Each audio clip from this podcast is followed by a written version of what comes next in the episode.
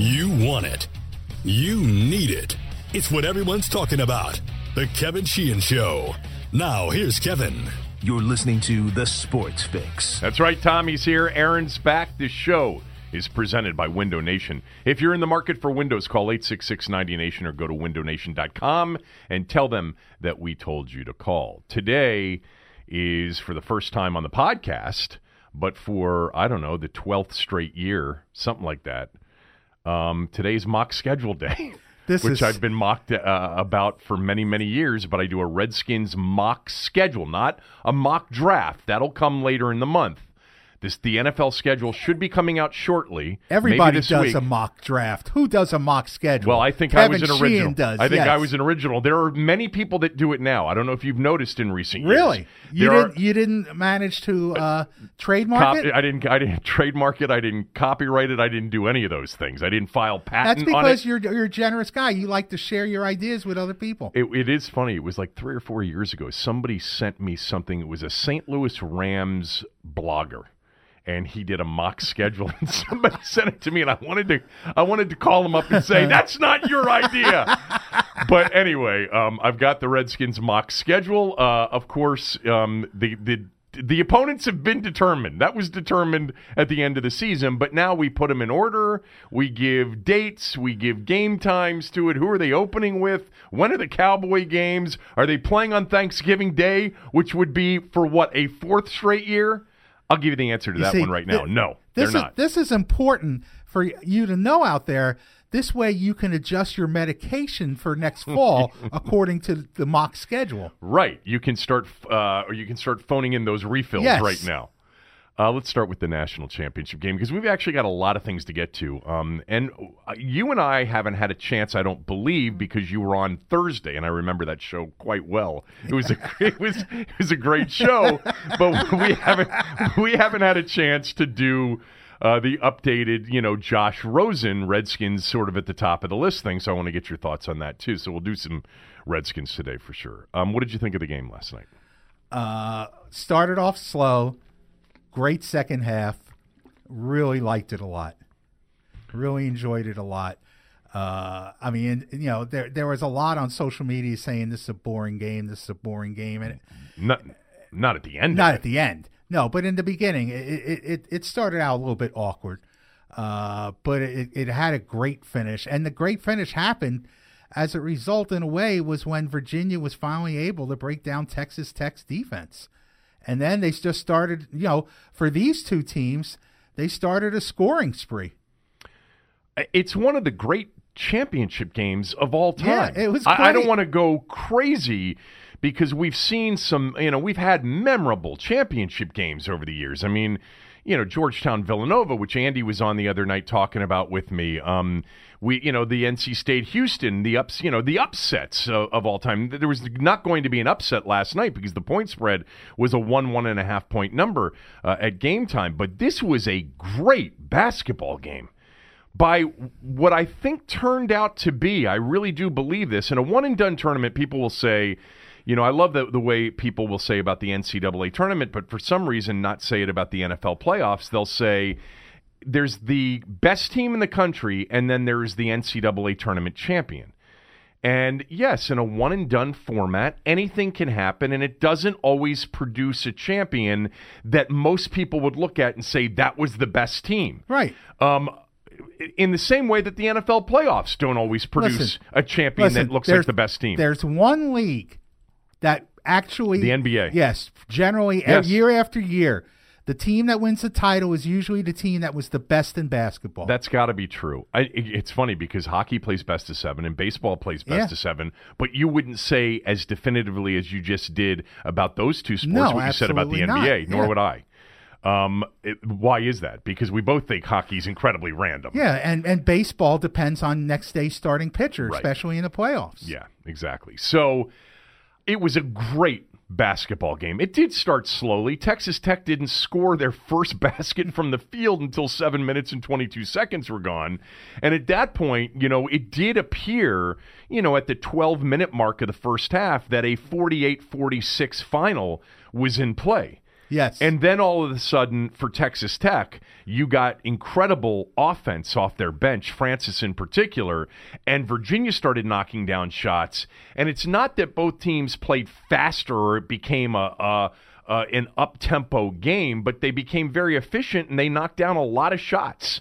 You know, both teams did. I mean, the the, the two NBA projected, you know, lottery picks, Culver and Hunter, both started very slowly but finished very strong. I mean, Hunter was the star of the game. DeAndre Hunter, who I've knocked during this tournament and said, I don't see it. Like, I think he should come back man, did he go off in the second half.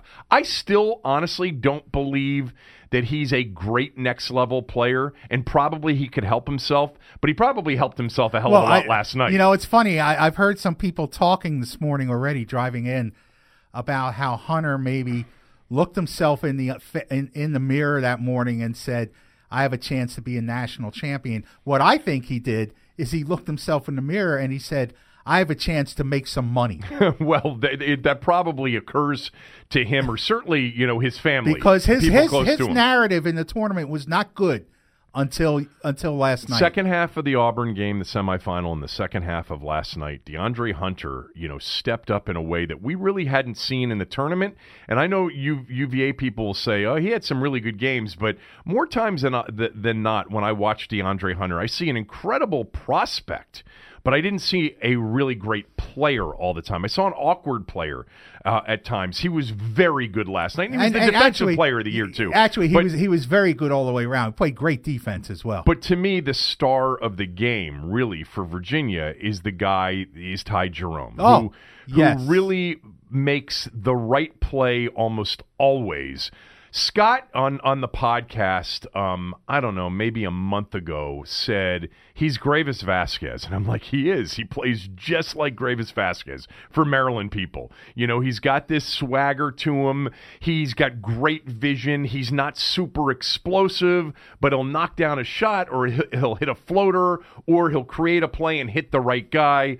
Um, and he made the the the incredible. He made two great passes for, yeah. for huge threes. One to Guy in the corner, and then the the the, the bucket that tied it um, with DeAndre Hunter off of uh, Jerome's uh, penetration. And by the way, I heard people talking this morning on Get Up, the uh, the the Greeny show, that. Um, that Texas Tech was in a zone on that final possession uh, of regulation. They were not in a zone in that on that final possession. They had a big guy with his hands up in the air, which may have fooled people for a moment, but watch the players. They're guarding players, and they switched the screen, and Jerome went right by the big guy that, that got switched off to, uh, on him. And then, you know, Texas Tech made a big mistake. They helped, and yeah. they shouldn't have helped up three in that spot. They should have well, let Jerome is... hit the layup. There still would have been plenty of time for Virginia to do something down one.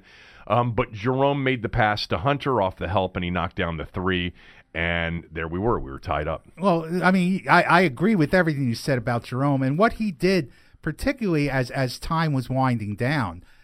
He kept driving to the basket and breaking down that Texas Tech defense and opening up opportunities on the perimeter, like he did uh, w- with the pass to Hunter. He, you're right. He, he, you know what he is, and a lot of players aren't.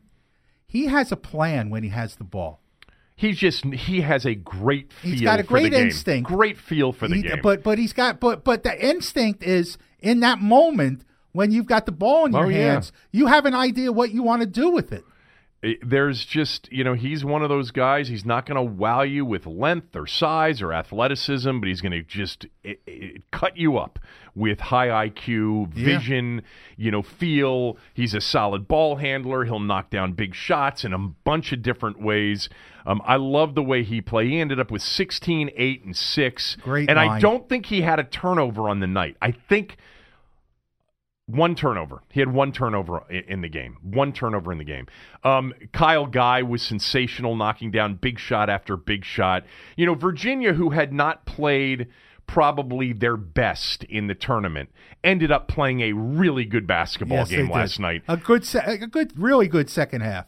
Excellent. I mean, it really, half. it really was a terrific. I mean, uh, the second half, and uh, you know, just made it just a terrific game. And uh, I don't think that's what people expected. I think people expected a basically not a bloodbath, But I think you know Texas Tech had this reputation. Look, they're both good defensive teams, but Texas Tech has been criticized for being a bit of uh, uh, too much hands-on, too many hands everywhere, and I think people thought it was kind of going to degenerate into one of those '90s Knicks playoffs games kind of thing. But it didn't do that. The offense opened up eventually. It opened up because both teams are highly efficient offensively, too, and they have been that throughout the year. Even if they weren't high scoring teams, they were efficient offensive teams. Um, there was a stretch when Texas Tech was down in the second half. Uh, what was the biggest lead for Virginia in the second half? Was it nine at 60 to 51? Did they ever lead by 10 in the game? I don't Um, think so. Uh, it was 50 to 41. I don't think they ever led by 10, but there was a stretch when they were down 50 to 41 where Texas Tech threw some defense on Virginia that was nasty, and Moretti hit a couple of big buckets to get them, ba- you know, back into it, um, and and then Mooney, you know, took over the game for Yes. for a moment, you know, at the end of regulation and in overtime, and Culver did the same thing. The I, I'm I'm going to go back because there was a lot to the game at the end that I do want to get into in more detail, but what I was trying to get to in talking about this one and done tournament, which sometimes people say doesn't produce a national champion that was also the best team, I actually think we may have seen the best two teams in the tournament in hindsight in the final. In terms of basketball teams, well coached, balanced, defense, offensive efficiency, these were probably the two best teams in the country. That we we I it's it's hard It's it- hard to judge Texas Tech as one of the two best well, teams in they the were country. killing people. This was not a team that just got hot. They Oh, I know. crushed people I in know. the regular season. I know. They won the regular season title in the Big 12. You know, for Kansas not winning it for the first time ever. You know, this was a team that really um, was a very good basketball team. If, if you want to say ultimately, I mean, I would have said Michigan. St- I mean, on Friday, I said any result is going to, I mean, any result is possible. These are four teams, they're super close. All four are capable of winning two games. I still feel that way after the fact. But Virginia and Texas Tech were brilliant last night. It was a great basketball game, and it was marred a little bit, I believe, in Yes. overtime. Yes, it was. Um, and, and I want to get to that, um, you know, because we've already talked about the, the end of regulation. I, I I'm I've never been super passionate one way or the other about replay. You know, most of the time we discuss it, we talk about it with respect to the NFL. right. And I, I don't necessarily love what's going to happen with the ability to, you know, uh, challenge PI calls, offensive, defensive, called or non called. I think that's going to turn out to be a disaster. It's going to turn out to be much more of a logistical challenge. And I think it's going to end up being ha- uh, producing a result that people aren't really happy with, and that maybe it'll be short lived. But I'm not so up in arms about it that I'm not going to watch football anymore. That that never happens with football. But with basketball, the play with Moretti and Hunter on the, the ball that Moretti chased down and got to with a minute six to go in overtime in a two point game, crucial call. You know, DeAndre Hunter knocks that ball out of bounds. And at, on any level of basketball, if if any of you have ever played one on one, two on two, three on three, five on five, you know, organized, not organized, that ball's out on Virginia. Yes. It's out on Virginia. You continue to play. It got knocked out off of Virginia. No one, no one's even arguing that. On, who has the if if you had the ball and you got it knocked out like that, you're not even arguing. You're walking away thinking, "What an idiot I am for not protecting the ball." Exactly. I just have gotten to the point in college basketball and in the NBA, but in college basketball this year, we saw it a lot. I don't want that much replay in the game. I don't want three and four and five minute delays. I think that there should be, I know that this is not necessarily an easy answer. It's always more difficult than it seems, but why can't they have a time limit? Like, you got 60 seconds to see something outrageously obvious and egregious. And if you don't see it, we're going right back to the floor and playing what was called on the floor. Because that took three to four minutes. And we're now into whether or not the hairs on the back of a hand, you know, grazed a basketball. And and by the way, in on from my perspective, I didn't think that that was without dispute. I, I didn't think that that was undisputable. Uh, did you? I mean, I thought it was pretty close, and the fact that they were looking at it for that long, it looked like it touched Moretti's fingertip or fingernail there at the end. You know, it looked like it, but I wasn't completely sure. If you forced me to bet on it, I would say, uh, yeah, it was probably out on Moretti after looking at it for five minutes from 17 different angles. But with a minute six to go in overtime on a play like that, I'm sorry. We shouldn't have the referees over at the scores table. I would also immediately say under a minute. We're not doing under two minutes anymore. It's under a minute that we, we can use replay on something like this. I, I agree. Look, I'm a big proponent of replay because I, I grew up in the era of no replay, and people forget the damage that was done by missed calls because of obvious miss obvious missed calls, particularly in football games when there was no replay. that and- added to the lore of the NFL, yeah, by the way. Well, yeah, but it also cost people, and I don't mean just b- people betting. I mean people's careers, people's jobs. It co- wound up costing people. So if you want to, I think you want to get it blatantly right. You don't want to get it blatantly wrong, and that's where we veered from this. And I don't know how. I mean, I don't know how you solve it other than designate a a, a an official at every game and give him the discretion to say what's blatant and what's not. I mean, basically, what what's reviewable and what's not, and just hope for common sense. I mean, because that's not a call that should have been reviewable. I don't think so. And I, you know, I know that people say, well, they ended up getting it right. You know, you may think they got it right. I, I didn't think it was clear and, you know, undisputed video evidence. I mean, I, again, I would have leaned towards it touched Moretti, but that's not the kind of play that, Why- that replay if- was created for. If they got it right, why did it feel so wrong? because it took so long. But And it because- but it just felt wrong. It felt it, it it didn't feel like the right call, even if it was the right call. That's right. You know, the double dribble call in the semifinal game, and I talked about this yesterday, um, was clearly a double dribble. But there was also clearly an attempt to foul, and there was a foul before the double dribble. Yeah, there was. You know, we've seen in recent years that replay used in the final two minutes on a play that goes out of bounds, and they, you know, it's it's it's this play from last night. We got to go check to see whose possession it is, and a lot of times a referee will, you know, basically say, "I'm not going to call that as a foul because it's, you know, it, it was a foul, but it wasn't an egregious foul. I'm going to give the ball to the offense and let them continue to have possession." But now, in recent years, replay's gone back and then given the ball to the defensive team, and the referee's like, shit, I should have called the foul. Yeah. Because it really was an unfair result. Just like if they had gone to replay the other night and overturned the, uh, and actually called double dribble on Virginia, it would have been unfair because they, Auburn fouled, they grabbed Jerome's know, jersey you're right. before. Yeah. In an attempt, by the way, because they had a foul to give. They were trying to foul, and the referee didn't blow the whistle on that particular one. He did after the double dribble when they finally got it with 1.5 seconds left. And on that particular play, there wasn't necessarily a foul. Guy was reaching from behind, but there really wasn't a foul there. But you asked why did did it feel so wrong? Two reasons. One is because that's the kind of play we all said, yeah, that's off Yeah. that's off Virginia. It's clearly off Virginia. Give the ball to Texas Tech. If it grazed the hair on the back of his hand on the way out, uh, or a fingernail, I, I don't. Not, we never knew before, and I don't need to know now. And then beyond that, you've got a dramatic basketball game that's 75 73 in overtime, and you're going to go to the scorers table, and we're going to sit there for three, four, five minutes. Because why? Because it's really difficult to tell until you've looked at like how many angles they had.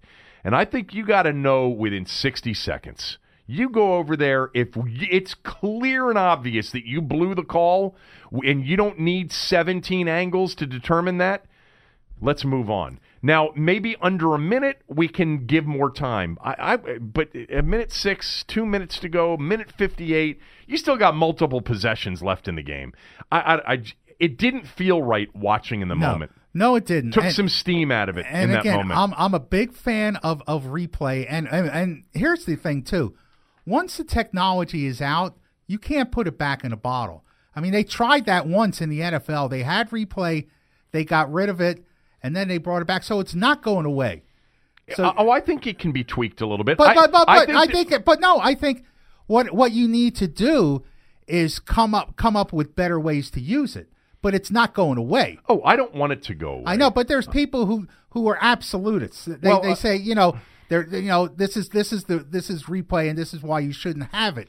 I mean, you know, that's re- that's like, I mean, you can't change the world, and and and you're going to have, you can't not have replay when the television network is running ten different shots. I know. of the play that you got wrong.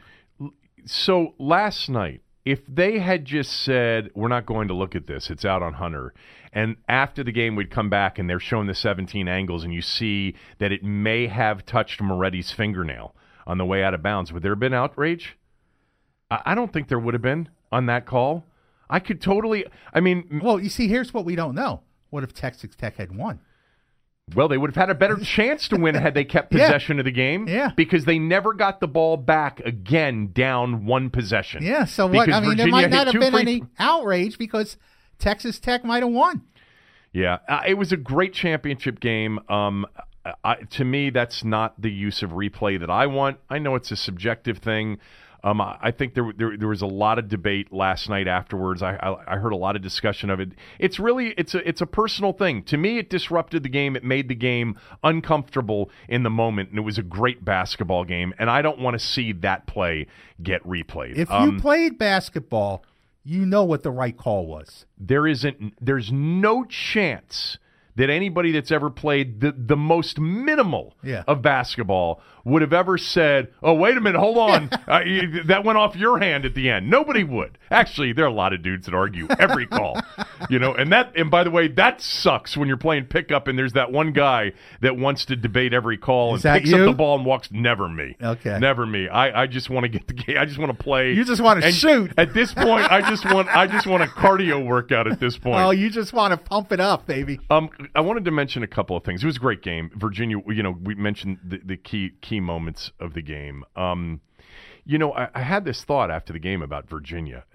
Virginia has become, and Aaron, I want you to participate in this conversation because we're going to think about the last other great team in the ACC that wasn't Duke and Carolina. And that was Maryland. Maryland was the third winningest program in the history of the ACC. I think they still are behind Duke and North Carolina, but they were never Duke and North Carolina. You know who's Duke and North Carolina now? Virginia is. Virginia has raised with this championship, they have raised their basketball profile to elite and in the same company of Duke and North Carolina. And look, perception wise, no. But reality, yes. They have won four regular season titles in the last six years. Four ACC regular season titles in the last six years, more than Duke or, or Carolina. They have had four 30 win plus seasons in the last six years. They've got a winning, Tony Bennett has a winning record against every ACC team, with the exception of Duke, but he's got a winning record now against North Carolina overall. Um, and Virginia has a national championship. Virginia has taken this program, Tony Bennett has, to a level that Maryland was never at. Even when Gary went to a Final Four and won a national championship and was going to Sweet 16s every year and was ranked in the top 10, top 15 a lot, Virginia's ranked in the top five every year. Yes. All right, Maryland was always somewhere between 17 and 7. You know, except for the national championship year. You know, they were in the top 5 all year, top 3 all year. Virginia is a constant in the top 5 in college basketball now. They are a constant. They've as the ACC regular season champion. They now have an NCAA title to go with it. They needed this. They needed last night Yeah. because Carolina won it in 2017 and Duke won it in 2015 it, it's not a perception thing, but it is a reality thing that Virginia, in terms of results, is Duke and North Carolina right now. You know, I, I think you're right. Uh, would you have enjoyed this more if Maryland was still in the ACC? Would it mean anything more to you? Uh, For whatever reason, and I've mentioned this before. By the way, one other quick thought I'm going to answer that question is that Tony Bennett's only 49 years old. So this is going to continue. He's not leaving. They love Charlottesville, everything you read.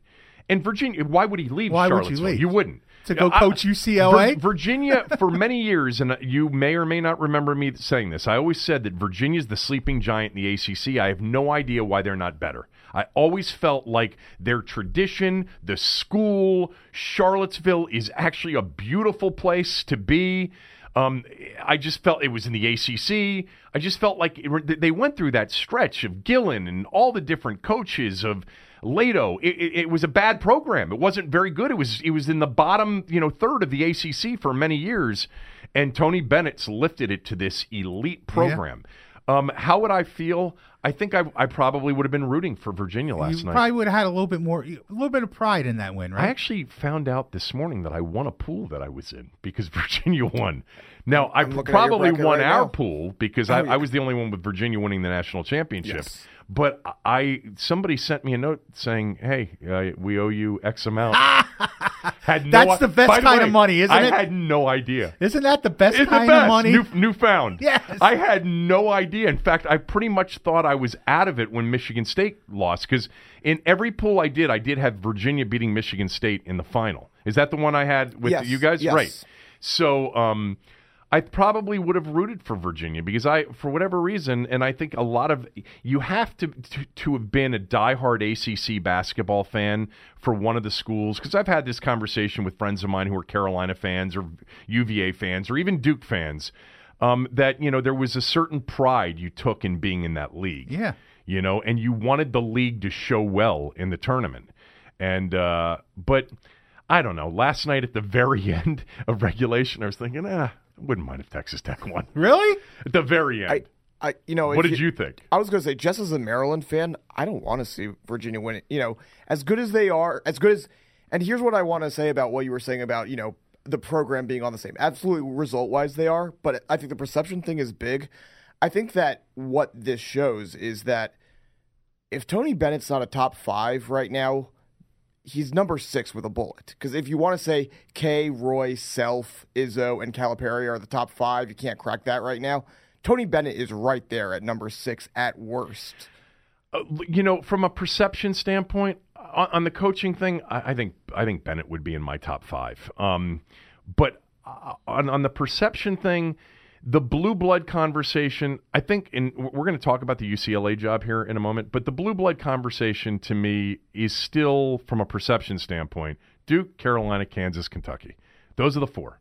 You know, then you have whatever the next level is. Virginia is now at the eh, pretty much at the top of that level, or pretty close. Maybe not perception wise, but they're in the next group now. They're in the, and they're in the next group with Michigan State.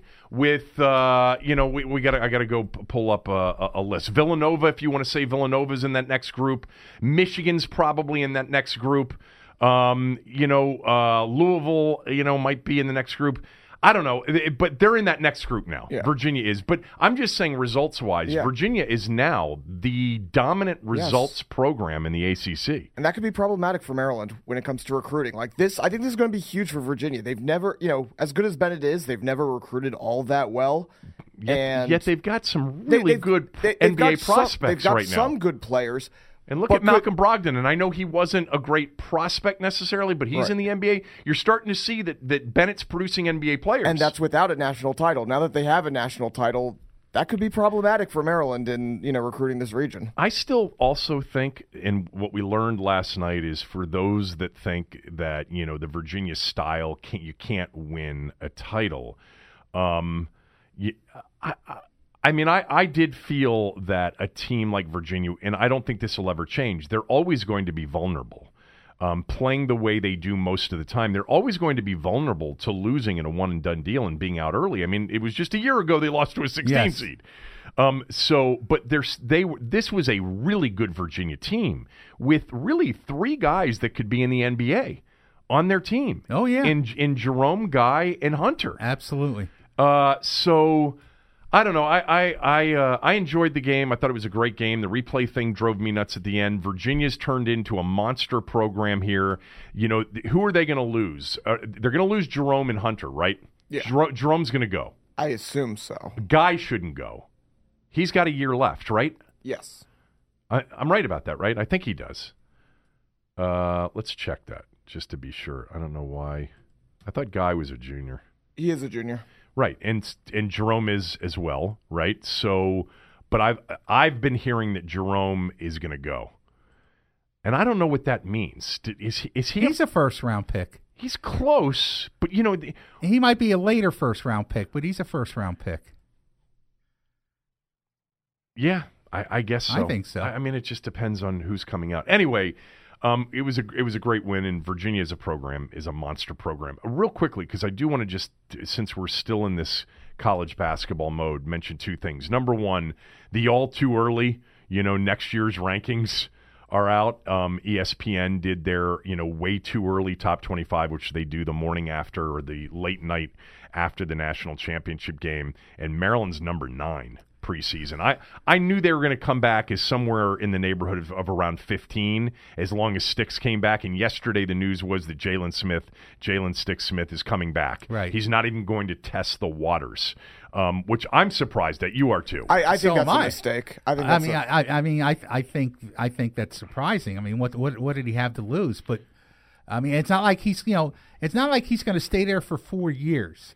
It's not like, oh, I want to get my education, you know. So that's not going to happen. I think what's- so. So is this with with with uh, Fernando coming back or Um, not? So here's it says the Terps received a big boost when Jalen Stick Smith announced that he was returning his sophomore season. Now they wait to see on Bruno Fernando.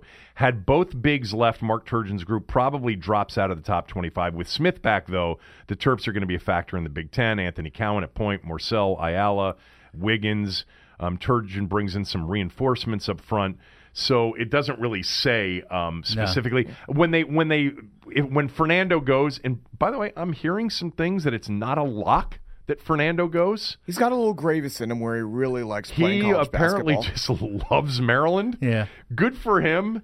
And by the way, you know, Sticks is going to benefit significantly because he has the kind of skill that when he gets stronger and if he blows up next year, he, he's a top 10 pick potentially. Yeah. And this year he was not going to be that.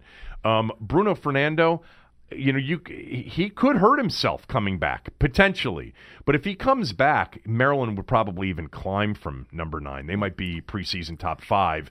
Without him, they might drop to you know that twelve to fifteen range. So does this news? By the way, did are we? Do they have a schedule? Are they, is Turgeon going to schedule better next year? I, What, um, what makes you believe that? I saw the? Maui lineup. Maryland's not going to Maui No, again. they're, go- they're going to Atlanta. It's either Atlantis or Orlando, I believe. okay, well, Atlantis at least er, usually Or- is a good field. We haven't been to Atlantis. It's it, they're in one of the not like the top tier ones, but one of the decent. Are you going to tell me that in the eight years of Turgeon's era that Maryland hasn't been invited to Maui once? That seems impossible to me. Yeah. I I mean, I don't know why they I, either haven't not gone. been invited or not accepted the invitation. I think it's the latter, By the way, personally, but I don't know for sure. ESPN is not the only one that has them high. Uh, Josh Stern from 24/7 Sports uh, like compiled all of it. Number nine in ESPN, number nine in NBC Sports, number 11 in Sports Illustrated. Jon Rothstein has them at number 11, and uh, SB Nation has them at 17. Didn't any of them see their first round exit in the in the tournament? Second round exit. Second round exit. I mean, Yeah, they lost LSU at that's the, right. buzzer, basically. Didn't did anyone did anyone see this team play? yeah, they did. I, look, they they had. I mean, again, if you're watching them during the year, like Aaron and I do every single night, this was a team with a lot of talent. Yes. they have. They they and it was that y- did not finish well. and it was young, and it was the fourth youngest team in the country, as we got reminded, you know, about know. every single game. Yeah. So all of these people coming back, with the exception of Bruno, I knew. And and the thing is, Tommy, um, they got some players that were freshmen last year in Ayala, in Smith, and Wiggins that have a chance to really make a big leap next year. And then I think Morsell makes a big jump. Um, and I'm a Cowan fan. A lot of Maryland fans are not.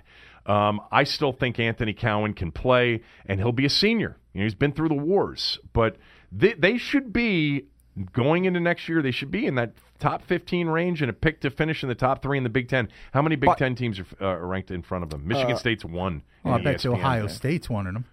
Ohio State should be ranked high. They, Yeah. Michigan Uh, is seven. Yeah, Mi- Michigan's Ohio high. State's 10 behind Maryland. Oh, So four in the top 10 from the Big Ten. By the way, I looked up that preseason tournament. It is the uh, Orlando Invitational. It's going to include Temple, Texas A&M, USC, Marquette, Harvard, Davidson, and Fairfield. Big deal.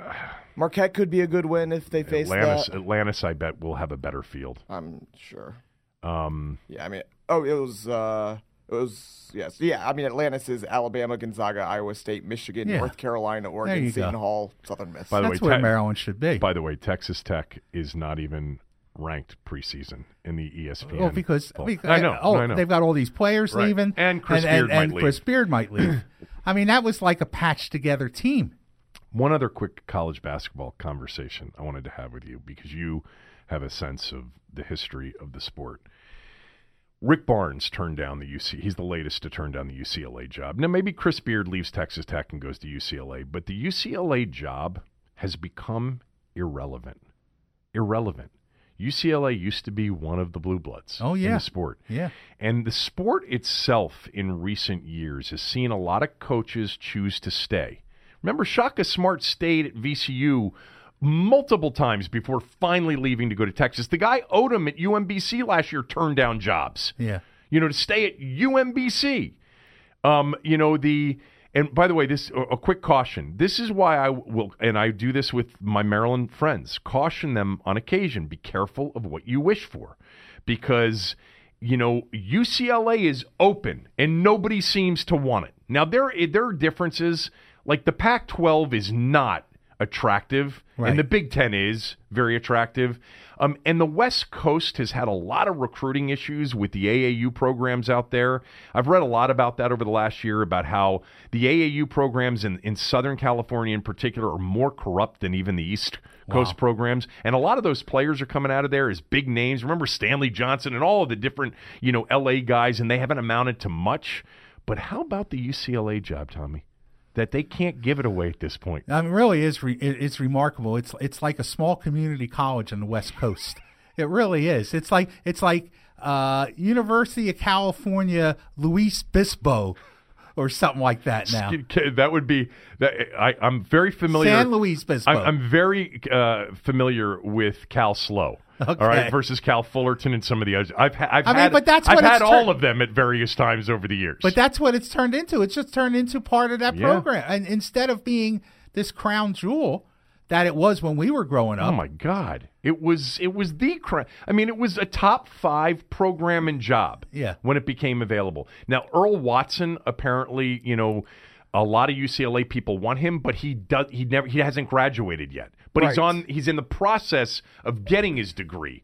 Personally, I think they should let him coach the team and get his degree in the process. Wh- wh- Why? I mean, who cares at this point? it is a college, Kevin. I know it, it's a college, but if he's working towards his degree as he's coaching the team, he's not.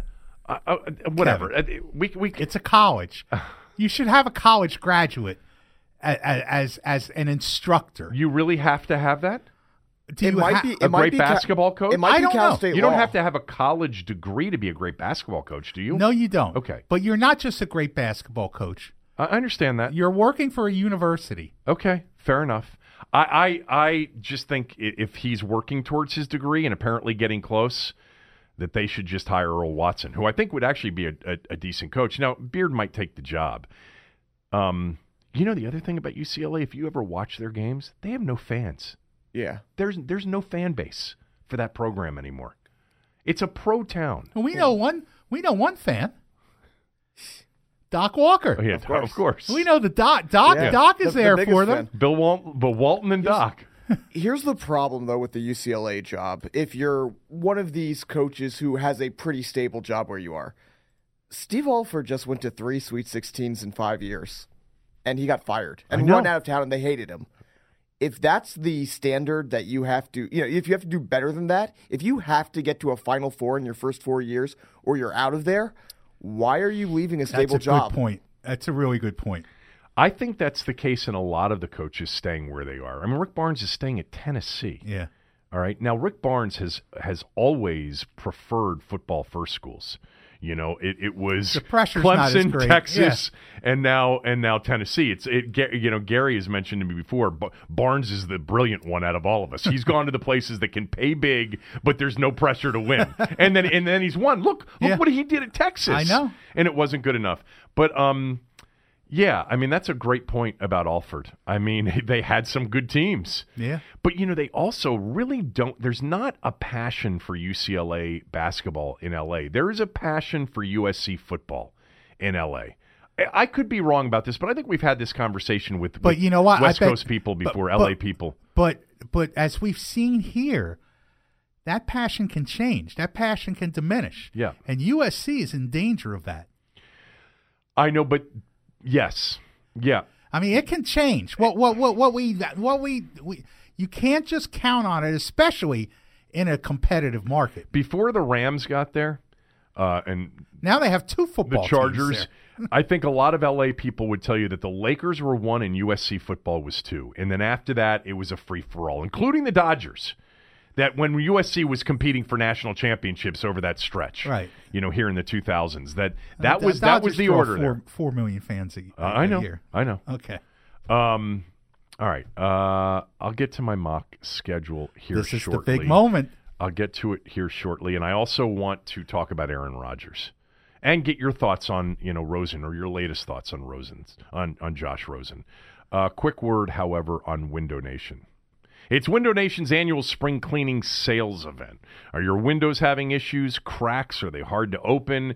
Is there unusual moisture? Or are you just window shopping? If you are and you're thinking about windows, please call Window Nation today and schedule a free in home estimate. There's no risk. You get a free in home estimate with a price and a price quote that's valid for 60 days. Window Nation is going to save you 33% off your entire purchase. Windows, siding, and doors. Get upfront pricing and no hidden terms. Just 33% off every style of window, house of siding, and all doors, including labor. Plus, for the next two weeks, save even more with 0% interest for five full years on your entire purchase. That's 0% interest until 2024. Get a jump on your spring cleanup and call Window Nation, where every window is installed by factory trained professionals and guaranteed to be done right the first time. Every window is backed by a company with an A plus Better Business Bureau ranking and over 10,000 positive online reviews. These are the many reasons Window Nation is installed over 475,000 windows in more than 80,000 homes, including mine. I've mentioned this many times. Harley, Aaron, Eric, they're all, they become good friends over the last decade. Harley, in particular, talk to him all the time. And they will take good care of you. And there's no risk to call them at 866 90 Nation or go to windownation.com and ask for a free in home estimate. Hurry, these off season savings aren't going to last long. It's 86690nation or windownation.com. All right, let's get to the mock schedule. You Do- ready for do, we have any kind of music to? No, There's we can't. mu- That's right. We can't. There's no music. There, no, I we, mean, there should we be have some- music. There- should be some. Aaron can play a something- bed. You want a bed? There should be something leading up to this. Yeah, we, Aaron can play a bed, but we, we never had an open for it. And oh, I think we did. we did. I think we had pomp and circumstance and, and dancing girls and, and a live marching band in the studio once. I don't think we did. Remember when we had that live band Oh, I in the do. studio? I do remember. yeah, this was a big deal. I don't think you should downplay it. All right. Uh, mock schedule: Redskins 2019. What is that? I don't know. I, I pulled up award music and She it said- said I don't know. about. She I- sounded pleasant. I don't know. It sounded like the kind of music you have when you're trying to get to All right. sleep at night. No, no music. Um, what what kind of music do you play to go to bed at night? Do you I have- don't. I don't play any music. Do you ever do like you know the ocean sounds No, or anything like I that? don't do oh, I've done that before. Really? Yeah, it's helpful actually. That's All right. That's um, nice. Let me give you overall what the Redskins TMI. have uh, in terms of their opponents. Of course, they have their division opponents: the Giants, the Cowboys, and the Eagles, home and away. They also play the NFC North this year. That's not going to be easy on paper. Green Bay, Chicago, Minnesota, Right. and Detroit. Uh, they play the AFC East, which includes New England and maybe a, a very improved Jets team, um, also the Bills and the Dolphins, who should be way down uh, this year. And then the two opponents, and a lot of people don't under, understand how this works. Every NFC East team plays the same schedule with the exception of two games out of the 16. And that is where you match up with the other divisions in the NFC and you play the team that finished in the same place that you finished in last year. For the Redskins, the, the, the whole division's playing the NFC North, but then in the NFC South and the NFC West, the NFC South opponent will be Carolina for them, and the NFC West opponent will be San Francisco. All right, there is an emphasis this year uh, in this 100th year of the NFL uh, celebrating 100 years Right. of being a league. They have told us that the schedule will emphasize some national television rivalry games.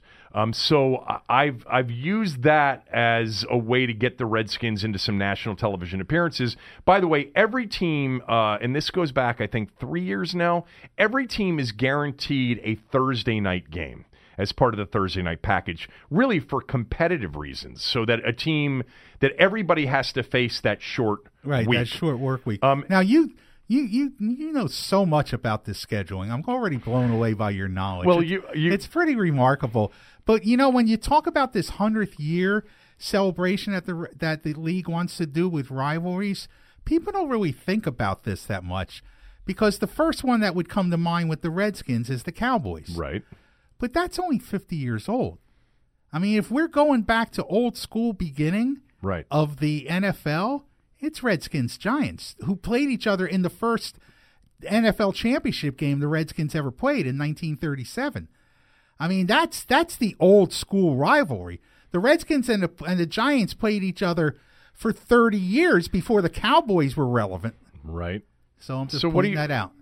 Okay. I mean, I, I In in your scheduling, I'm just, I, I think I just Uh, threw let a me ju- monkey wrench into Well, I'm there. just going to tell you that that's great that in the 1930s the Giants, Well, but- 40s, but- the Giants and the Redskins But were they're top rivals. celebrating the hundredth anniversary I of the understand that, Redskins, so they're going back old school. Okay. Well, I did not put a Redskins Giants game in prime time. Well, I just, I'm just pointing out I your e- mistake. I haven't even mentioned the first game, and he's already got a problem with it. Um, all right. So one of the other thoughts I gave to this schedule is I, I think the Redskins, with their over/under number of being six, uh, you know, basically, the, you know, predicted to finish, you know, near the bottom of, Yes. of the of the NFC, that they're not going to end up with as many national television games as they've had in in recent years. In fact, I only have them for two. That would be the least amount they've had in many, many years. I've got a Thursday night game for them. I've got a Monday night game for them. Um, last year, I only got really one game right. I actually predicted that they would play Tennessee on a Saturday in the second to last week of the season. and I remember Cooley when the schedule came out and he said, how did you know they were going to play Tennessee on a Saturday? I'm like, I don't know, it was just a guess.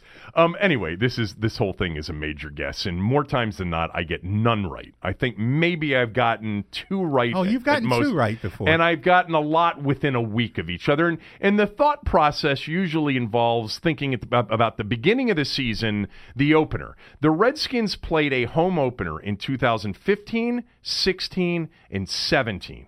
All right. And therefore, I predicted last year that they would open up on the road because they had had three straight seasons of opening up at home. And in fact, were in, in fact, in two of those three seasons, they had two home games to start the season. So I predicted last year that they would open up on the road.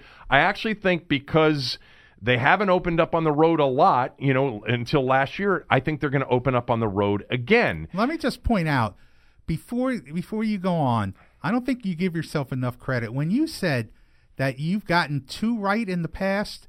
I think what you need, the way you need to put it, is the NFL got 14 wrong. That's even better. You're very kind. Um, all right, let me get to the schedule. All right, the season will open up on Thursday night football with the Packers and the uh, Bears, Bears. not the defending Super Bowl champions. On Thursday night, I think it's September 5th. The first Sunday of the NFL season is September 8th. Uh, I've got the Redskins in a rivalry game opening up in a Fox 425 you know, national window against the New York Giants in the Meadowlands. These are the two uh, lesser of the NFC East teams Yes. this year. The Cowboys will be in a prime time spot. They'll probably now the pa- they could be in that game against the Patriots on Sunday night. Um, although I think they play the Patriots at home. Uh, Aaron and I have already predict- predicted Browns Patriots in that Sunday night. Cowboys might be one of the first two Monday night games against the Eagles. That's a possibility. Or the Cowboys Eagles might be a 425 game. Um, but Fox typically has three or four you know, marquee branded markets, big market teams in that opening 425 Right. slot on opening day. I got the Redskins at the Giants in the Meadowlands in the opener, 425 p.m. on Sunday, September 8th. Their home opener comes in week two against the Detroit Lions. All right, you got a, an opportunity here to start fast. The Giants aren't supposed to be that That's good. right. Detroit's not supposed to be that good. I've got them uh, against the Lions at home in a one o'clock game uh, on Fox in week two. Week three, the New England Patriots come to town. So we get the New England game early in the season at home week three, one o'clock game on CBS. All right. Uh, New England, Washington, week three. Uh, the Patriots are in town. Then the Redskins get their first national television game, and it's a short turnaround from playing the Patriots. September 26th at Philadelphia on a Thursday night. All right, so that's a Thursday night game, week four for them at the Eagles. Uh, and that completes September. By the way, and I, I've done this every year as I'm going through this, I'm reminding everybody this is not their actual schedule. So don't, don't start dialing the phone, making you making your travel plans when yet. we when we would do this live, I you know people would be you know, tweeting or whatever saying "Ah, their skin schedule is out. no, this is the mock schedule for the Redskins. So September at the Giants to open, Detroit at home week two, the Patriots at home week three, at Philadelphia on a Thursday night in week four. Week five, Sunday, October sixth, one o'clock on Fox, the Bears come to town for a game. And then the weekend of October 13th, you can make plans now. That's the bye week. All right. you don't have to schedule any, you, you can schedule any travel for the weekend of, of October 13th. That's going to be the Redskins bye week in 2019 I think I think you're a little bit early on the bye week. off the bye week. I had the bye week uh, correct last year too. I think I had it very early, and it was early last year. Um, off the bye week, they will wait until Monday night, and they will play the Cowboys at home on a Monday night, October twenty first. So the Cowboys and the Eagles, the two national television games. Um, the Cowboys at home on Monday night, October 21st. Then you get an intriguing matchup on October 27th. Short week, Redskins at Minnesota to face Kirk Cousins and the Vikings. And I got that game as actually a 425 game, late afternoon slot. Redskins at Vikings. I know some some of you will say nobody cares about that. Uh, it's just it's it's a late October NFC matchup. Skins, Cousins, 425 It at will Minnesota. be it will be a popular storyline. Uh, November 3rd at Buffalo, 1 o'clock uh, on, on Fox. Uh, November 10th, back home against the 49ers at 1 o'clock. Kyle Shanahan. Kyle Shanahan back in town.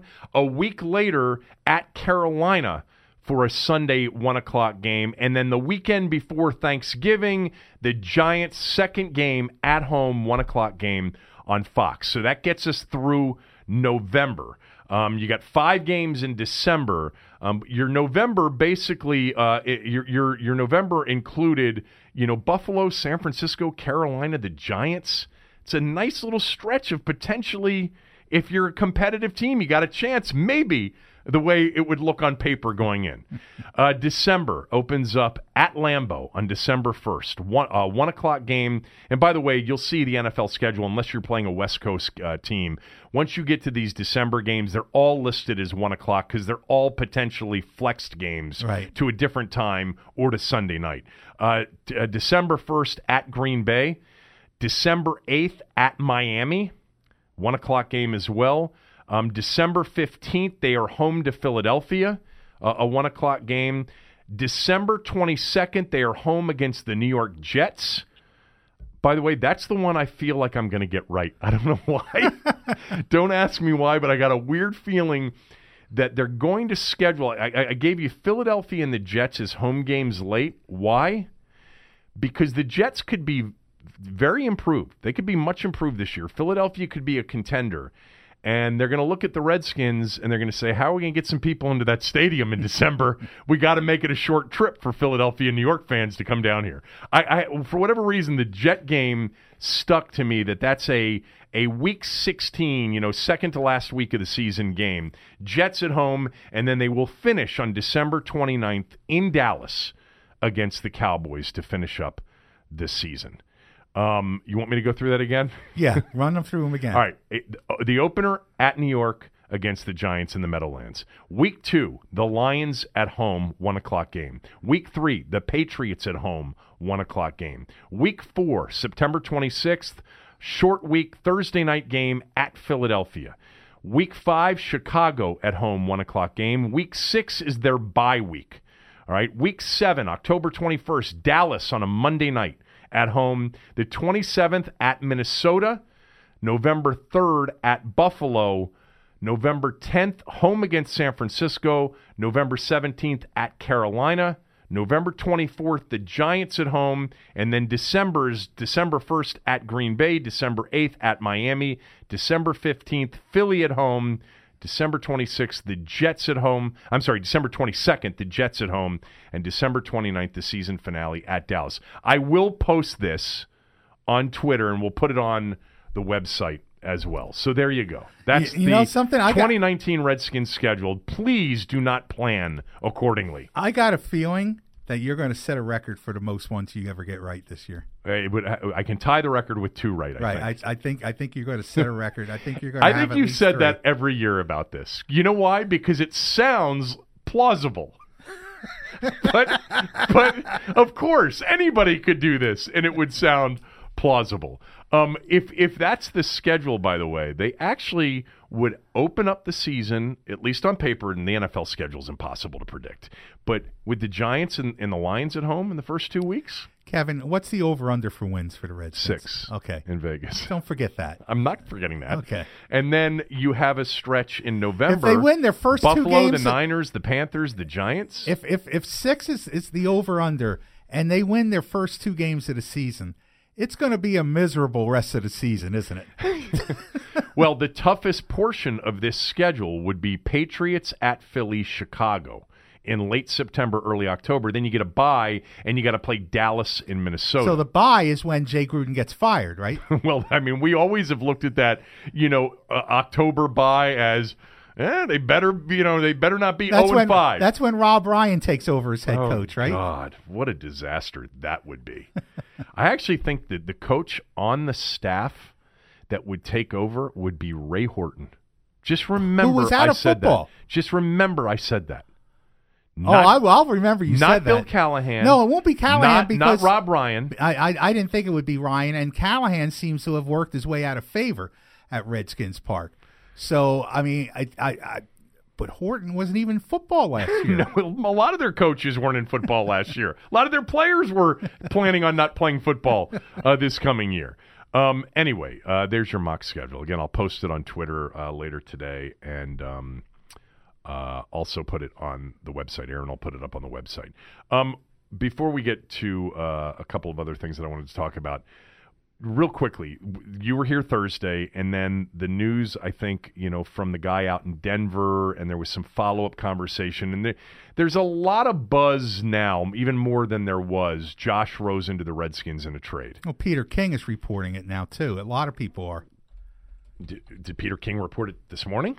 I, when did he report it? I think he reported it a couple of days ago. Okay, I, I, I didn't I don't know that I saw the Peter King thing, but anyway, the thing that I had on Friday is that um, it's it's definitely there's legitimate desire on the Redskins' part to trade for Josh Rosen, but they do not want to part with number 15 overall, but they would part with a package that would include a second rounder, a third rounder, and a later round pick. Um, and I am in favor of that trade. I don't think I am in favor of giving up number 15 for Rosen. Let me ask you a couple of things. What's the better value deal for the Redskins?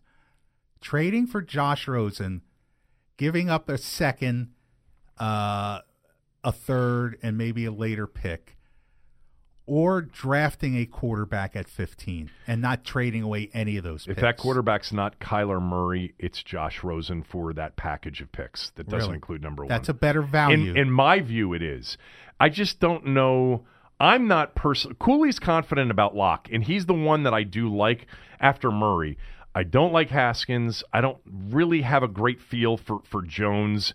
Grier, there's some interesting things. I like Stidham if they were to take him in the third or fourth, but it would be Rosen. Rosen would be after Murray the best quarterback. And to get the others, you're going to have to probably use a first round pick. Yes. So if you get Rosen for a package that includes something less than your number 15 overall, it's win win. Okay. You're getting the second best quarterback in this draft, and you're getting him for less. If they do that, does Rosen start the season? Well, this is very interesting, and this is one of the reasons I wanted to bring it up with you today. So, when I talked to Cooley about this on Friday, and then I had JP Finlay on the show yesterday, both Cooley and JP said, well, there would be a quarterback competition.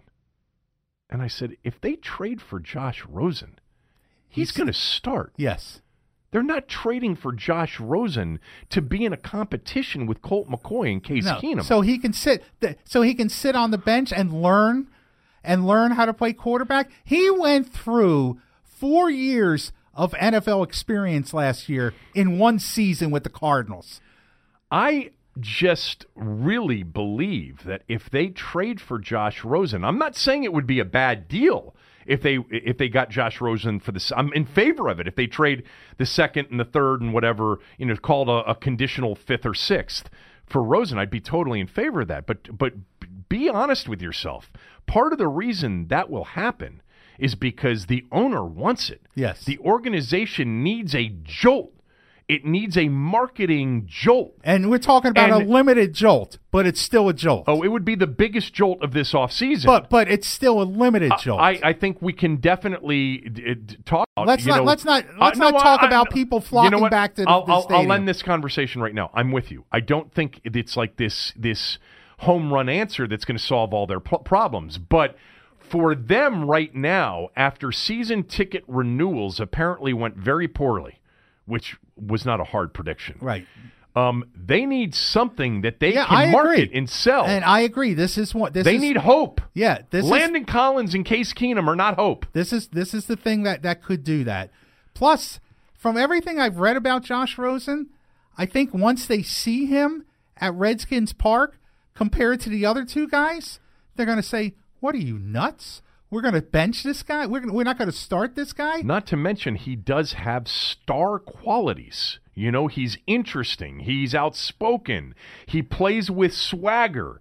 You know, if they trade for, I mean, I, I, couldn't believe it. Cooley said, no, I, I still think it would be a competition. And J.P. Finlay Now, said, you know what? I bet you. I bet you Jay would think it. I bet you Jay thinks it's a competition, and I bet you he thinks that until Rosen's in camp for a week. Oh, I bet you they will tell you that it's a competition. But I'm just telling you that I would put a lot of money on Josh Rosen being the starting quarterback week one when they go to the Meadowlands to face the Giants. If- if they in trade week for one, him, yeah. You know, uh, we just gave you the schedule. That's right. Um, and and I would I be. I would be shocked unless he were, he were injured and he couldn't participate and he was banged up or whatever. I would be shocked if he weren't the He's already quarterback. he's already had his year of apprenticeship. for Case Keenum or, or Colt McCoy. I mean, there. I mean, I'm I'm sorry, And that means one of they- those guys They is- have a middling quarterback right now, and if they trade for another middling quarterback, if he if he's only just a a middling quarterback, at least he's the middling quarterback you're not sure is middling yet. Yes. So that's what they would be trying to sell you. Yeah, they'd be trying to sell you on the uncertainty of hope. Now, we I, we also had the conversation just about how Jay lets you know his honesty, his Yeah. brutal honesty, seep through. We saw it the year with RG three when he basically said. Uh, we're going to have to win some 13 to 10 games and get some special teams and defensive touchdowns. that was the most alarming statement of all time. When early in that 2014 season, Gruden said that, and you're like, wow, he hates him. and then later on, we found out how much he really did hate him. And then, of course, he got silenced the following year when he talked about a competition. Yes. Um, and but you know, if Rosen came into camp and really wasn't any good, and and and Gruden knew it, Gruden might go to that group this time and say, "We can't win with this guy." And but this time they'll say, and this is why they've got to include Gruden uh, in on the evaluation because they shouldn't make the trade unless they're trading for him to start. I agree. Not, I mean, you can see. Look, you could make the case they're trading for the future, all right. But you've got Case Keenum and Colt McCoy there. I mean, what kind of future? I You- mean, you have two backups and the guy who you think is going to be your starter. Why not make him the starter? exactly. I agree. So I think, I think so if, if Gruden, you trade for him, he's got to start. and and I bet Gruden would be uh, involved. I think he's on the quarterback thing this year. I think he was involved in looking at Case Keenum tape. I think he would be involved in looking at Josh Rosen and telling them yes. And if he says yes, you know we can develop him and he looks you know good, and then he better get him ready for the opener. Yeah. Because I, I can only imagine the conversation when Gruden comes to Dan and Bruce in you know mid August, you know, and says, Josh ain't ready yet. No, we got to go with Case. That would not be a pleasant conversation. No. Um, but uh, I, I think it's going to happen. I think they're going to end up trading for Josh Rosen. Now- Un- unless I mentioned this to JP yesterday, unless New England or the Chargers are the two teams in particular that might say he's our quarterback of the future, and we're going to take a, a, a we're going to take number thirty-two overall and trade it to, to Arizona. That may be. That may happen. Uh, and, and the Giants just may be nuts enough to do something. Not with number six. Probably not. Not number six. I can't imagine they're going to trade number six for Rosen.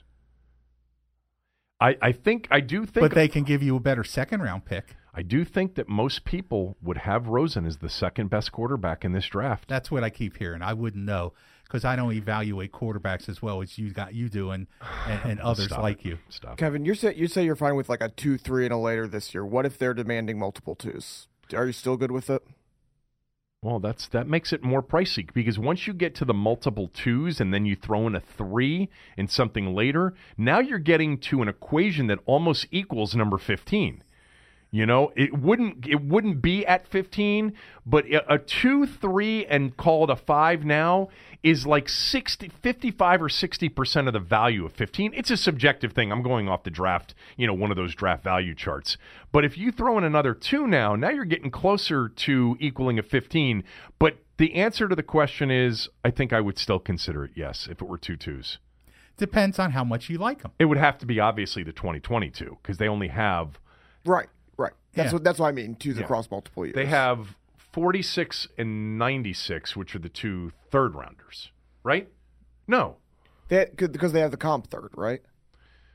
Yeah, they got the, they have they have yeah they have 15 and 46. They're first and second, and then they've got two thirds, 76 and 96 overall. Now, uh, before we wrap this up about Rosen, uh, I'm required to read the perfunctory, uh, you know, uh, basically statement, declaration that, uh, you know, Yeah. like the Surgeon General's warning. Right. It doesn't matter who plays quarterback for the Washington Redskins. Mm, right. It doesn't matter who coaches the Washington Redskins. They're not going to be good. Thank you. All right, very well said. Uh, quick moment uh, for Scentbird. Um, Scentbird's a luxury fragrance subscription service. It's a way to discover new colognes or perfumes without having to buy the entire bottle. Perfume and cologne, if you're buying perfume for your girlfriend or your wife or you're getting cologne for yourself, it's expensive, very expensive buying bottles. And Scentbird allows you to basically get 30 day supplies of the cologne or the perfume until you're sure that it's what you want. Uh, right now, Scentbird makes it easy. They've got 450 designer brands for you to choose from Tom Ford, Kenneth Cole, Burberry, Prada, Gucci, and more. You choose the cologne you want to try. They send you a 30 day supply. Uh, and if you're not sure up front what you're looking for, you can very easily sort the colognes and perfumes by brand, by occasion, by season, by style, and more. And you can check out user ratings and reviews on any fragrance. Scentbird actually has a quiz you can take that will discover more personalized recommendations. Here's the offer right now for my listeners only. Get 50% off your first month today. That's 50% off your first month today. That's only $7.50 for your first perfume or cologne. Go to scentbird.com slash KSDC. Use my code KSDC for 50% off your first month. That's Scentbird, S C E N T bird.com slash KSDC for you to try your first cologne or perfume for just $7.50. Sign on, smell amazing. That makes it so much easier to smell good. It does. to do it that way. And listen, guys, I, I got to tell you, you don't want to be the guy at work who the women talk about in the ladies' room and say, "Did you smell that guy today?" You don't want to be that guy. You don't wanna You be that wanna guy. be the guy who's who they say, "Wow." didn't that guy smell good today? That's the guy you want to be. Well, there's an endorsement. Nice job, Tommy. Very good endorsement of I'm Scentbird. speaking from the heart. I know you are. Uh, I wanted to talk real quickly about Aaron Rodgers, and then I don't know if you have anything on the Nats and their bullpen, but it's ugly so far. It's It's not. it, it's, it's early. It's, get- it's getting late early. It's getting as as as Yogi once said. yes. Um, th- this Aaron Rodgers story, you know, started for those that don't know about it. Started last week with a Bleacher Report story that basically shredded Mike McCarthy and Aaron Rodgers. Aaron Rodgers as an aloof, arrogant non-leader, and as Mc- and McCarthy as a bumbling, stumbling idiot of a coach who Aaron Rodgers mocked and thought that basically McCarthy had cost him Super Bowls over the years because he was so incompetent. Well, yesterday, Aaron Rodgers went on uh, a radio show in Milwaukee and basically went off defending Mike McCarthy. First of all, he called this story a smear attack on him and McCarthy by a writer who was trying to advance his career. You always hear that in these Yeah, situations. And and bitter and irrelevant players from Packers past. Um, Rodgers went out of his way, and, and I, I've read some of the quotes, but apparently you have to listen to this interview to, to get the tone. He was so passionate in his defense of Mike McCarthy and said he and Mike were close and that, that Mike McCarthy is responsible in many ways for the success that he's had. Um, he said the beauty of our relationship was that it grew year after year. We learned how to communicate with each other. We had beauty in our on field relationship, a ton of trust. And he said, when I read what I read last week, that I disrespect him by changing all these plays, that I had a lot of latitude um, in, in a way that made Mike, you know, appear to be irrelevant. He said, you know, I called two minute offense like a lot of quarterbacks do. I'd call stretches of no huddle offense. A lot of times he'd send two plays in and say, Do you like that? What do you want? It was a relationship that grew and the trust level was very high. Um, I think there's too much smoke around Aaron oh, Rodgers absolutely. over the years Uh, let with let the family and the whole thing. Go Yeah. ahead. Go ahead. Yeah, I mean, first of all, I know most people want to believe this, and I don't know the reporter from Adam. and I don't have a real high opinion of Bleacher Report one way or the other. That said, nobody goes to carve out their career by writing a phony story of this magnitude. That there's truth in this well, story. but you can take people who are willing to, to, to, to, you know, really go after these guys that were close to the situation, players, and the players could have had an agenda as well. Oh yeah, but but And- I and the reporter may out, not know that- we just we just went through this, this. was Bleacher Report. I know that we went through this a couple weeks ago. Uh, used to mock with- Bleacher Report. I know. Well, that was because when it was run by fans, when fans used to write for it. Now they have, they've hired legitimate writers. Mike Mike Freeman writes for Bleacher Report. Okay. I mean, you may not like him, but but he's he's a legitimate journalist. He's Mm-hmm. worked for the New York Times, and, and I'm not a big fan of Bleacher Report, but that was the difference between then and now. You big fan of Freeman? We had it. I I, like Mike. Okay. Okay. Uh, a couple of years, a couple of weeks ago, we had this situation in Philly with Carson Wentz.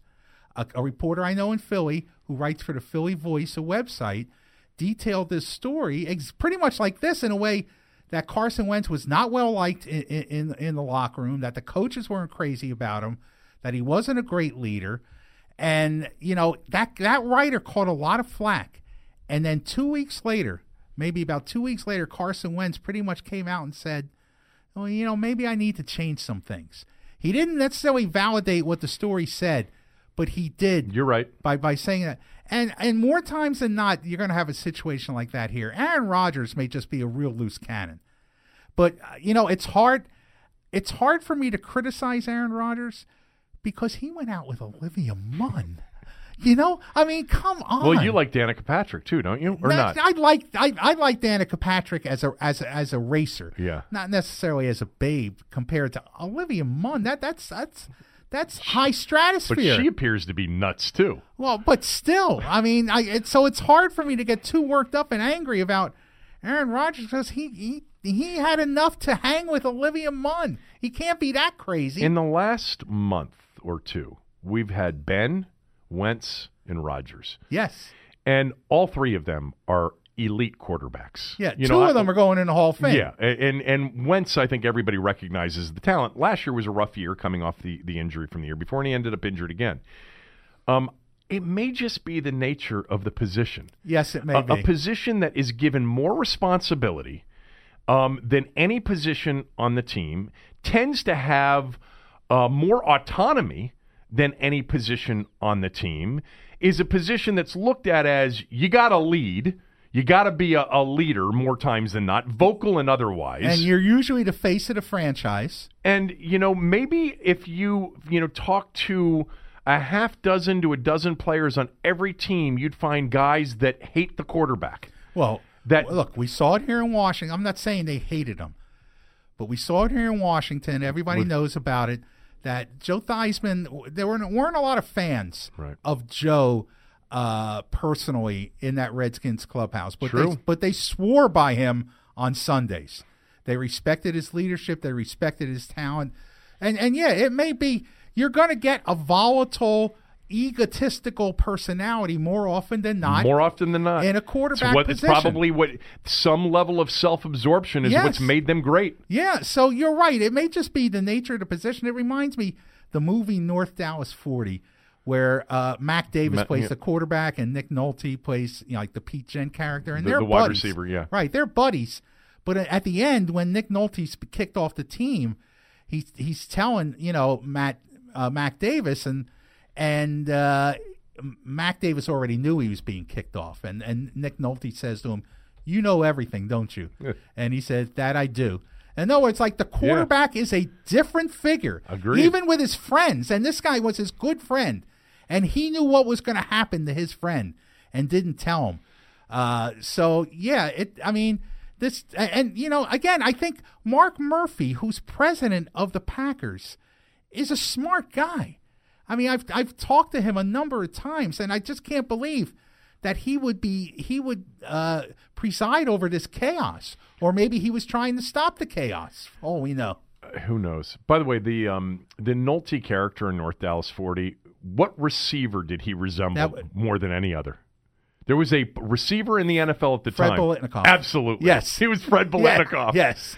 I mean, he. I think he may have even had Biletnikoff's number twenty-five number, um, but he was Fred Biletnikoff with the with the you know hands and the stickum and the Yeah. whole thing. God, remember Absolutely. stickum? Remember Lester Hayes? Oh yeah. just the stickum coming Oh, off. Oh God.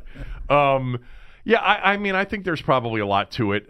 I, the, the you know right now, by the way, you know who's really looking bad is Antonio Brown. He can't keep his mouth shut. No. Um, and uh, you know Oakland deserves what they they get with him. I, that that's one of those things where if, if Gruden had this incredible respect and relationship.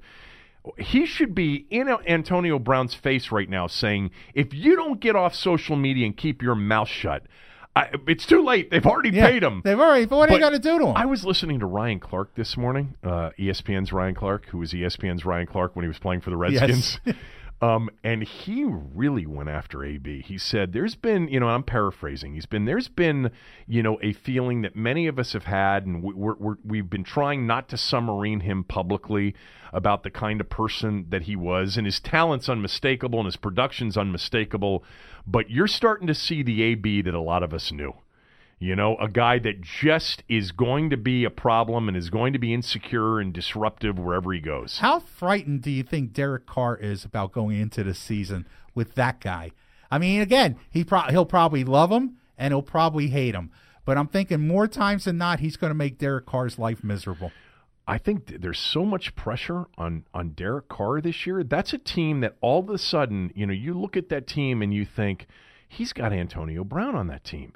You know, he he's got uh, Tyrell Williams. They they signed as as a free agent. Well, how many draft They- picks do they have in this draft? right?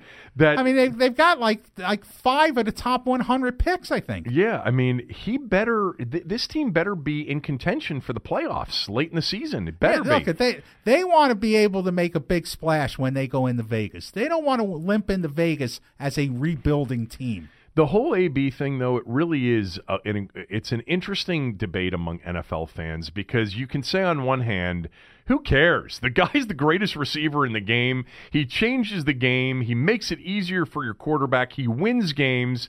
But at the same time, Nobody like him has won it all. He quit on his team. He quit on his team in week 17 Yeah. last year. Yeah. Quit on his team. Yeah. That, somebody else said that this morning that they couldn't get through.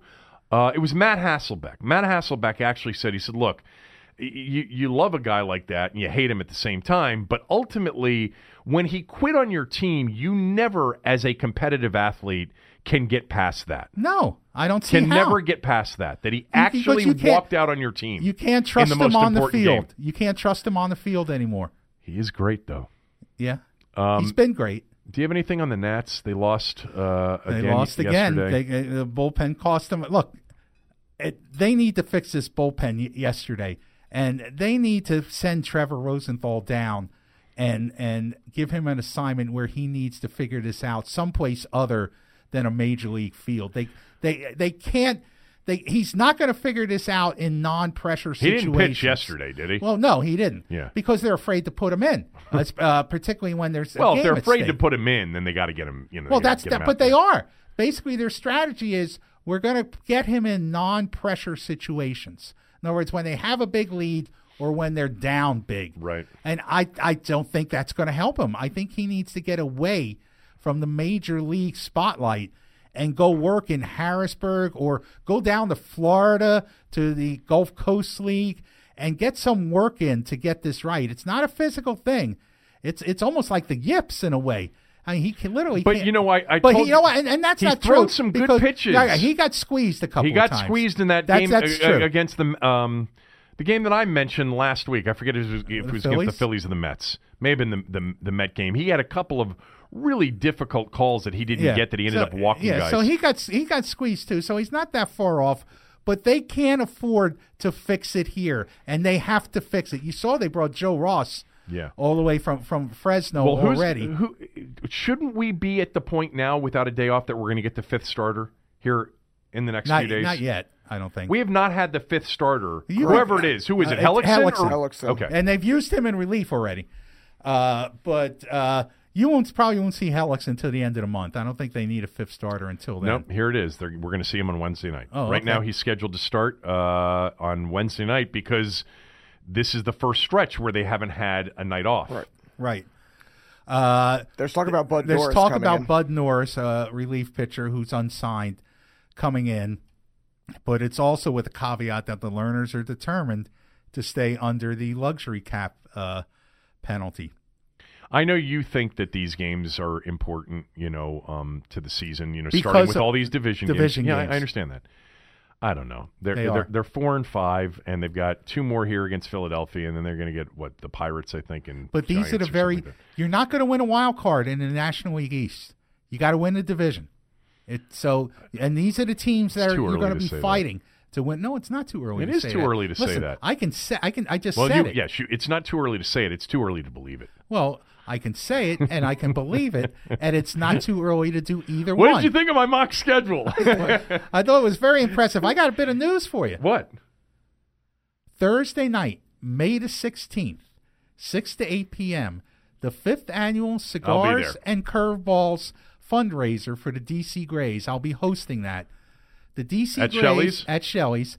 The Grays are the nonprofit organization in Washington that I'm part of that uh, helps create baseball opportunities for inner city kids. We run camps and clinics for kids throughout the city where we supply all the equipment, all the coaches. We help run baseball's RBI program, which is their youth uh, baseball program. We sponsor 15 boys' little league teams and nine uh, girls' softball teams. We pay for their coaches, all their equipment, everything. We pay for all that, and that's all through nonprofit fundraising. And we also have the collegiate baseball team that we sponsor, the Grays, who play in the Cal Ripken Summer League at the Nats Youth Academy. They play their home games. This is the fifth year I'll be doing it. You've been to it before. It's Yep. a lot of fun. I'm, I missed it last year. I'll be there this year. Andy Pollin has been, and Andy comes and smokes a cigar Yeah. which is which is pretty remarkable. Doc Walker has been there before. Mike Rizzo has been there in, Right. in, in the past. It's a seventy five dollar donation, uh, cash or check, no credit cards. Goes to a worthy cause. You get three cigars, uh, cash bar free appetizers, and a lot of uh, brotherhood and camaraderie. Yeah, a lot of fun conversation. And there's an au- live and there's auction and there's a live auction of, of tickets and Yeah, sports memorabilia. Exactly that you always are able to compile for La- last year, Joe Theismann generously donated an autographed football. It was great. So All righty. Um, Wait, when- wait, wait, wait, wait. Before before we wrap up, we do have breaking news related to something we talked about earlier. UCLA is apparently uh, zeroing in on Mick Cronin. Okay. Because Virginia Tech, who did they, they hired somebody? Remember, Cronin was going to go to Virginia Tech, and Virginia Tech just who's the coach they just got? Why am I blanking?